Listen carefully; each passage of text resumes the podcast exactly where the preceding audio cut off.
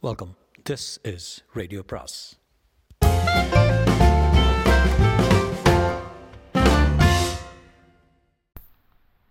பொன்னியின் செல்வன் அத்தியாயம் பதினான்கு பறக்கும் குதிரை. நந்தினி ஒளி வீசிய அந்த வாளை எடுத்து ஆசையுடன் தன் மார்போடு அணைத்துக் கொண்டாள். பிறகு முகத்துடன் சேர்த்து வைத்துக்கொண்டு தன் செவ்விதழ்களினால் முத்தமிட்டாள். ஒரு கணம் அக்னி கொழுந்தை செந்தாமரை மலர் முத்துமிடு முத்தமிடுவது போல இருந்தது. அடுத்த கணத்தில் இரத்தவர்ம மேகம் பூர்ணச்சந்திரனை குறுக்கே நின்று தடுக்க பார்ப்பது போல இருந்தது.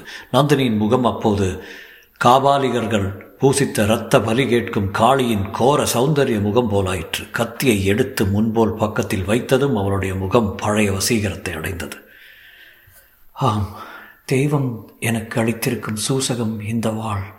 ஆனால் அந்த சூசகத்தின் பொருள் இன்னதென்பதை நான் இன்னும் அறியவில்லை. இந்த வாளை நான் அடிக்கடி கொல்ல நுழைக்கு அனுப்பி துரு நீக்கி பதப்படுத்தி கூறாக்கி வைத்து கொண்டு வருகிறேன். தாய்ப்புலிதான் பெற்ற குட்டிப்புலியை பாதுகாப்பது போல் இதை நான் பாதுகாத்து வருகிறேன். உரிய பிராயம் வருவதற்குள் புலிக்குட்டி நீண்ட கொம்புகள் படைத்த காட்டு மா மாடுகளின் இடம் அகப்பட்டு கொள்ளக்கூடாது அல்லவா அராபிய நாட்டார் தங்கள் குதிரையை எவ்வளவு அன்புடன் பேணுகிறார்களோ அப்படி இதை நான் பாதுகாத்து வருகிறேன். நோய்பட்ட சுந்தர சோழ சக்கரவர்த்திக்கு வானமாதேவி பணிவிடை செய்வது போல நானும் இந்த வாளுக்கு செய்து வருகிறேன். இதை கொண்டு நான் என்ன செய்ய வேண்டும் என்பதை தெய்வம் இன்னும் எனக்கு அறிவிக்கவில்லை. மலர் மாலை தொடுத்து பழகிய இந்த கைகளினால் இந்த வாளை எந்த கொடியவனுடைய விஷ நெஞ்சத்திலாவது செலுத்த வேண்டும் என்பது தெய்வத்தின் ஆக்ஞையோ அல்லது என்னுடைய மார்பில் என்னுடைய கையினாலேயே இதை செலுத்தி குபுகுபு என்று பெருகும் ரத்தத்தை ஆடை ஆபரணங்களால் அலங்கரித்த இந்த உடம்பில் பூசிக்கொண்டு நான் சாக வேண்டும் என்பது தெய்வத்தின் சித்தமோ? இன்னும் அது எனக்கு தெரியவில்லை. இந்த வாளை எனக்கு அளித்திருக்கும் தெய்வம் சமயம் வரும்போது அதையும் எனக்கு தெரியப்படுத்தும். அந்த சமயம் எப்போது வரும்? என்று தெரியாதபடியால் இரவும் பகலும் எந்த நேரத்திலும் ஆயத்தமாயிருக்கிறேன். ஆம் அழகிற்கு பெயர் போன பழவூர் இளையராணிக்கு ஆடை ஆபரண அலங்காரங்களில் மிக்க பிரியம் என்பது நாடறிந்த செய்தி. இரவு பகல் அறுபது நாழிகையும் நான் இந்த என் மேனியை அலங்கரித்து அழகுபடுத்தி வைத்துக் கொண்டிருக்கிறேன். பாவம் பெரிய பழுவேட்டரையர் அவருக்காகவும் அவருடைய கௌரவத்தை முன்னிட்டும் நான் இப்படி சதா சர்வகாலமும் சர்வாலங்காரத்துடன் விளங்குவதாக நினைத்து சந்தோஷப்பட்டு கொண்டிருக்கிறார். என் நெஞ்சத்தில் கொழுந்து விட்டெறியும் தீயை அவர் அறியார். இதையெல்லாம் பிரமை பிடித்தவன் போல கேட்டுக்கொண்டிருந்த வல்லவரையன் சுய உணர்ச்சியை வருவித்துக் கொண்டு அப்படி பெரிய பழவேட்டரையார் எங்கே? என்று கேட்டான். ஏன்? அந்த கிழவரை பார்ப்பதற்கு உமக்கு பயமா இருக்கிறதா என்றாள் நந்தினி. இல்லை அம்மணி தங்களை பார்க்கவே நான் பயப்படவில்லையே பழுவேட்டரையரிடம் எனக்கு என்ன பயம்? என்றான் வந்தியத்தேவன். ஆஹா உம்மை எனக்கு பிடித்திருப்பதின் காரணம் அதுதான். எதனாலோ என்னை கண்டு எல்லோரும் பயப்படுகிறார்கள். வீராதி வீரரும் எத்தனையோ போர்க்களங்களில் போரிட்டு உடம்பில் அறுபத்தி நாலு புண் சுமந்தவருமான பெரிய பழுவேட்டரையர் என்னை கண்டு பயப்படுகிறார். சின்ன பழுவேட்டரையர் காலனியும் கதிகலங்க அடிக்கக்கூடிய காலாந்தக கண்டர் என்னிடம் வரும்போது பயந்து நடுங்குகிறார். இந்த சோழ ராஜ்யத்தை ஏக சக்கரவர்த்தியாக ஆள விரும்பும் மதுராந்தக தேவர் என்னிடம் வரும்போது பயபக்தியுடன் வருகிறார். யமலோகத்தை எட்டி பார்த்து கொண்டிருக்கும் சுந்தர சோழ சக்கரவர்த்தி கூட நான் அருகில் சென்றால் நடுங்குகிறார். ஒவ்வொரு தடவை அவர் என்னை கண்டு மூர்ச்சையே அடைந்து விடுகிறார். இன்றைக்கு வந்தானே பார்த்திவேந்திர பல்லவன். அவனுடைய அஞ்சா நெஞ்சத்தையும் வீரத்தையும் பற்றியும் வெகுவாக கேள்விப்பட்டிருக்கிறேன். ஆதித்த கரிகாலரின் உயிர்த்தோழன் என்றும் அறிந்திருக்கிறேன். ஆனால் என் அருகில் வந்த அரை நாழிகைக்கெல்லாம் அவன் எப்படி அடங்கி ஒடுங்கி போய்விட்டான்? ஆதித்த கரிகாலரிடம் உடனே போக வேண்டிய கடமையை மறந்து என்னை தொடர்ந்து வருகிறான். நான் காலால் இட்ட பணியை தலையால் நிறைவேற்றி வைக்க ஆயத்தமாயிருக்கிறான். அதே சமயத்தில் என் அருகில் நெருங்கும் போது அவன் நடுக்குகிறான் அதை பார்க்கும்போது எனக்கு ஒன்று நினைவுக்கு வருகிறது. சிறு குழந்தையாயிருந்த போது எரியும் நெருப்பை கண்டு காண எனக்கு ஆசையாயிருக்கும் நெருப்பின் அருகில் செல்வேன். தீயின் கொழுந்தை தொடுவதற்கு ஆசையுடன் கைவிரலை நீட்டுவேன். ஆனால் அதற்கு தைரியம் வராது. சட்டென்று விரலை எடுத்துக்கொண்டு விடுவேன். இம்மாதிரி எத்தனையோ தடவை செய்திருக்கிறேன். பார்த்திபேந்திரனின் பக்கத்தில் நெருங்கி வருவதையும் பயந்து விலகுவதையும் பார்த்தபோது அந்த பழைய ஞாபகம் எனக்கு வந்தது. பல்லவன் மட்டும் என்ன?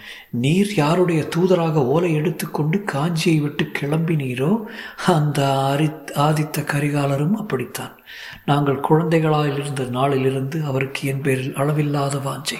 கூடவே ஒரு பயம். அதனால் என் வாழ்க்கை எப்படியெல்லாம் மாறிவிட்டது?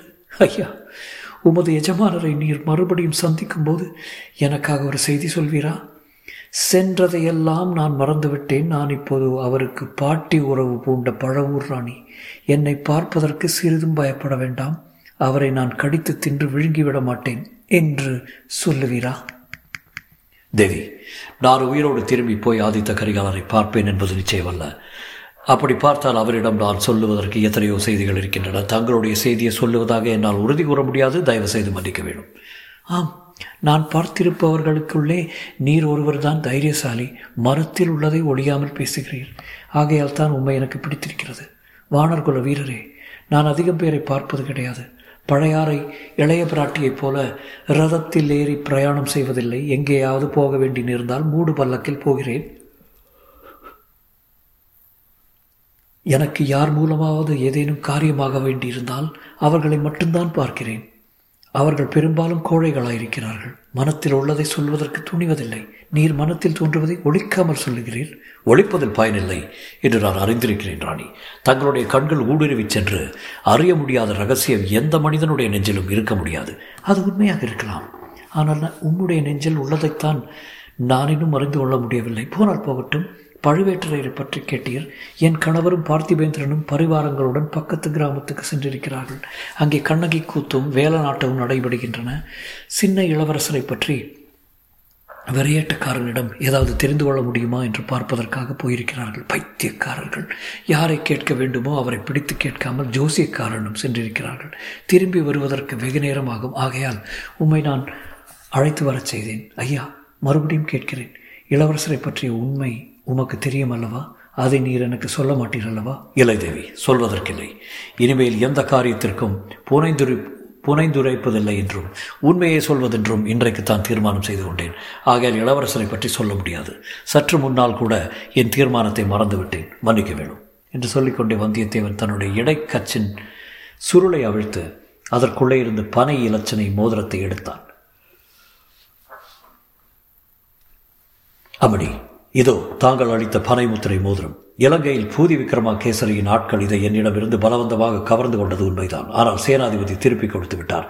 இதோ தங்களிடம் சேர்ப்பித்து விடுகிறேன். பெற்றுக்கொண்டு அருள் புரிய வேண்டும் என்று கூறி முத்திரை முகத்தை மோதிரத்தை நீட்டினான்.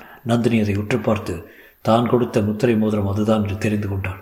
ஐயா நான் கொடுத்ததை திரும்பி வாங்கிக் கொள்ளும் வழக்கமில்லை. உம்முடைய நேர்மையை சோதித்து அறிவதற்காகவே கேட்டேன். சோதனையில் நீர் தேறிவிட்டீர். என்னுடைய ஆட்களை கொண்டு உம்மை சோதனை போடும்படியான அவசியத்தை எனக்கு ஏற்படுத்தவில்லை. மோதிரத்தை என்னுடைய ஞாபகத்துக்காக நீரை வைத்துக் கொள்ளலாம் என்றான். அவனே யோசித்து சொல்லுங்கள். இது என்னிடம் இருந்தால் மீண்டும் அவசியம் நேரும்போது உபயோகப்படுத்த வேண்டியிருக்கும். அதை பற்றி கவலை இல்லை. எப்படி வேணுமானாலும் உபயோகப்படுத்திக் கொள்ளலாம். உம்மை இப்போது மறுபடியும் கண்ணை கட்டி பல்லக்கிலே ஏற்றிக்கொண்டு போக சொல்லப் போகிறேன். உம்மை பிடித்த இடத்திலேயே திரும்ப விட்டு விடுவார்கள். நான் அதற்கு மறுத்தால் இந்த பாழடைந்த அரண்மனையிலிருந்தும் கோட்டையிலிருந்தும் உமால் திரும்பி போக முடியாது. திரும்ப திரும்ப புறப்பட்ட இடத்துக்கு தான் வந்து கொண்டிருப்பீர். தேவி இந்த கோட்டை இந்த பாழடைந்த அரண்மனை? ஆம் ஒரு காலத்தில் இந்த சோழ நாட்டு பல்லவர் ஆட்சியில் வெகு காலம் இருந்தது. அப்போது பல்லவ சக்கரவர்த்திகள் இங்கே கோட்டையும் அரண்மனையும் கட்டியிருந்தார்கள். பிறகு சோழ நாடு பாண்டியர்கள் வசப்பட்டது. பாண்டிய மன்னர்கள் சில சமயம் இந்த அரண்மனையில் வசித்தார்கள். விஜயாலய சோழர் காலத்தில் இங்கே ஒரு பெரிய யுத்தம் நடந்தது. கோட்டை இடிந்து ந தகர்ந்தது. அரண்மனையிலும் பாதி அழிந்தது. மிச்சம் அழியாமல் இருந்த பகுதியில் இப்போது நாம் இருக்கிறோம். இந்த கோட்டையை சிலர் பல்லவராயன் கோட்டை என்றும் இன்னும் சிலர் பாண்டியராயன் கோட்டை என்றும் சொல்வார்கள். இரண்டிலும் உண்மை உண்டு. ஆனால் நன்றாக வழி தெரி தெரிந்தவர்களாலே தான் இதற்குள்ளே வந்துவிட்டு வெளியேற முடியும் என சொல்கிறீர்? என் ஆட்கள் அழைத்து கொண்டு போய்விட சொல்லட்டுமா?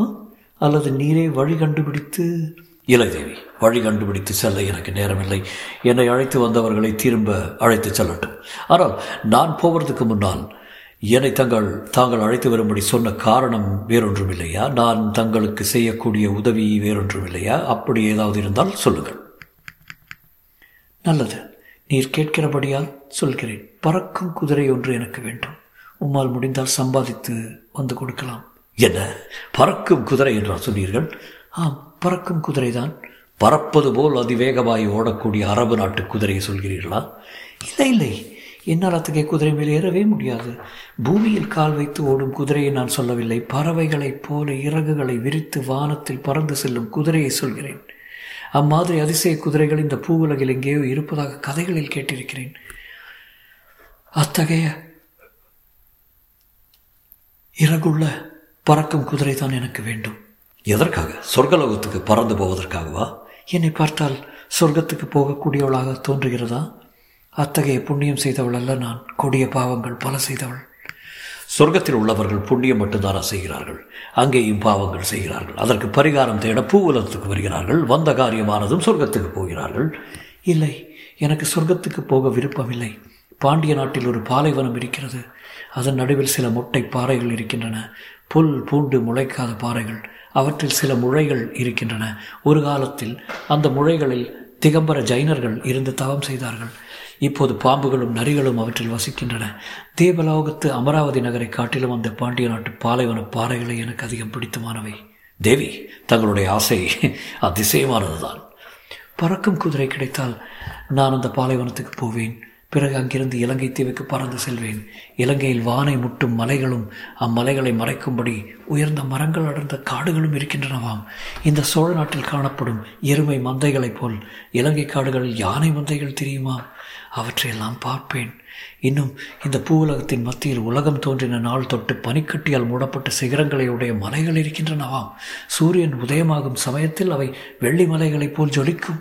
பறக்கும் குதிரை மேல் ஏறிச் சென்று அம்மலை சிகரங்களை பார்க்க விரும்புகிறேன். இன்னும் அப்பால் பாண்டிய நாட்டு பாலைவனத்தைப் போல் பதினாயிரம் மடங்கு விஸ்தாரமான பாலைவனங்கள் ஒரே வெண்மணல் காடாக இருக்குமாம். அப்பகல் வேளையில் அங்கே எரியும் தீயின் மத்தியில் இருப்பது போலவே தோன்றுமாம். அங்கே எல்லாம் போக விரும்புகிறேன். இன்னும் அப்பால் போனால் கடுங்குளிர் காரணமாக கடல் நீர் உறைந்து கெட்டிப்பட்டு மனிதர்களும் மிருகங்களும் நடந்து போகும்படியாக இருக்குமாம். பறக்கும் குதிரை மேல் ஏறிச் சென்று அந்த இடங்களை பார்க்க விரும்புகிறேன். தேவி என்னால் அத்தகைய பறக்கும் குதிரையை தங்களுக்கு கொண்டு வந்து தர முடியாது. ஆனால் தாங்கள் கூறிய சில இடங்களுக்கு போக சுலபமான வழி இருக்கிறது. ஒரு நல்ல படகில் ஏறினால் அரை நாளில் இலங்கை போகலாம். கப்பல் ஏறி சென்றால் ஐயா அந்த வழி எனக்கு தெரியாத வழி அல்ல. ஆனால் எனக்கு கடலை கண்டாலே பயம். கப்பலில் ஏறுவதென்றால் பயம்.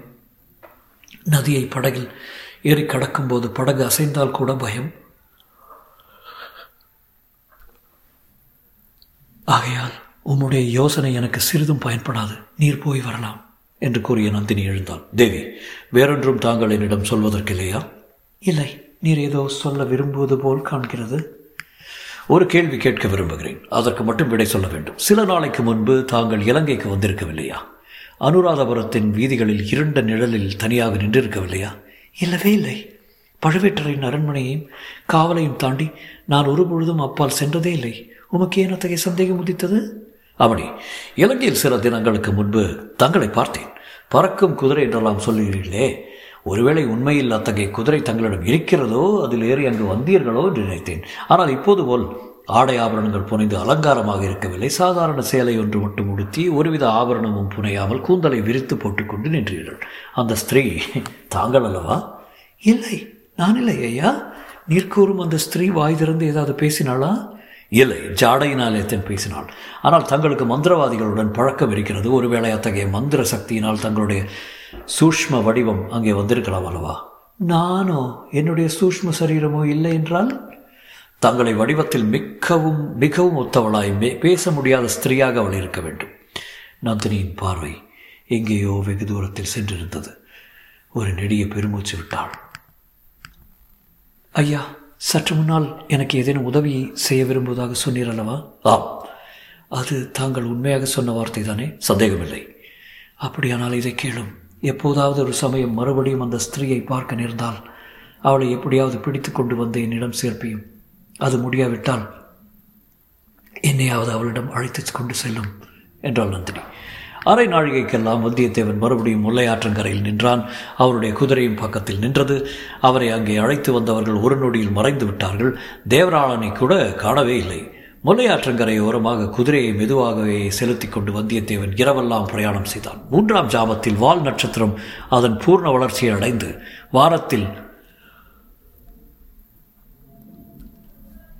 ஒரு நெடிய பகுதியை அடைத்துக் கொண்டு காணப்பட்டது. மக்கள் உள்ளத்தில் பீதியை விளைவித்த அந்த தூமகேதுவின் காரணமாக உண்மையிலேயே ஏதேனும் விபரீதம் ஏற ஏற்படப் போகிறதா? அல்லது இதெல்லாம் வெறும் குருட்டு நம்பிக்கைதானா என்று அடிக்கடி அவன் சிந்தனை செய்தான். நந்தினியின் நினைவும் இடையிடையே வந்து கொண்டிருந்தது. அவள் கூறிய வார்த்தைகள் எல்லாம் அவன் மனத்தில் நன்கு புதைந்திருந்தன. முதல் தடவை தஞ்சை அரண்மனையில் அவளை பார்த்தபோது ஏற்பட்ட அருவறுப்பு உணர்ச்சி இப்போது மறைந்துவிட்டது. ஏதோ பயங்கரமான துன்பங்களில் அடிபட்டவள் இவள். என்ற எண்ணத்தினால் ஒருவித அனுதாபமே உண்டாகியிருந்தது. ஆயினும் அவளுடைய நோக்கம் என்ன? அவள் செய்ய விரும்பும் காரியம் என்ன? அவளுடைய உண்மையான வாழ்க்கை வரலாறு என்ன? என்பவை மர்மமாக இருந்தபடியால் ஒரு பக்கத்தில் கோபமும் இருந்தது. ஒப்பில்லாத சௌந்தரியத்தோடு ஏதோ ஒருவித மாயாசக்தி உடையவள் அவள் என்று தோன்றியது. ஆதலின் அவளுடன் இனி எவ்வித சம்பந்தமும் வைத்துக் கொள்ளாமல் இருப்பதே நல்லது. பனை இலச்சனை உள்ள மோதிரத்தை அவள் திருப்பி வாங்கி கொண்டிருந்தால் எவ்வளவு நன்றாயிருக்கும். அதை வாங்கிக் கொள்ள மறுத்துவிட்டாலே நதியில் எறிந்து விடலாம். அதற்கும் மனம் வரவில்லை. இந்த அபாயகரமான காலத்தில் அது மீண்டும் சமயத்துக்கு உபயோகப்படலாம். எதற்காக எறிய வேண்டும்? பழைய அறைக்கு சென்று இளைய விராட்டியை பார்த்து சொல்ல வேண்டிய செய்தியை சொல்லிவிட்டால் அப்புறம் அதை எறிந்தே விடலாம். இம்மாதிரி தொல்லையான காரியங்களில் பின்னர் பிரவேசிக்கவே கூடாது. இரவு நாலாம் ஜாமத்தில் கிழக்கு திசையில் வெள்ளி முளைத்தது. சுக்கரனை எதிரிட்டு கொண்டு போகக்கூடாது என்று வந்தியத்தேவன் கேள்விப்பட்டிருந்தான். குதிரையை நிறுத்தி ஒரு மரத்தில் கட்டிவிட்டு தாரும் தரையில் படுத்து சிறிது உறங்கினான். தொடரும்.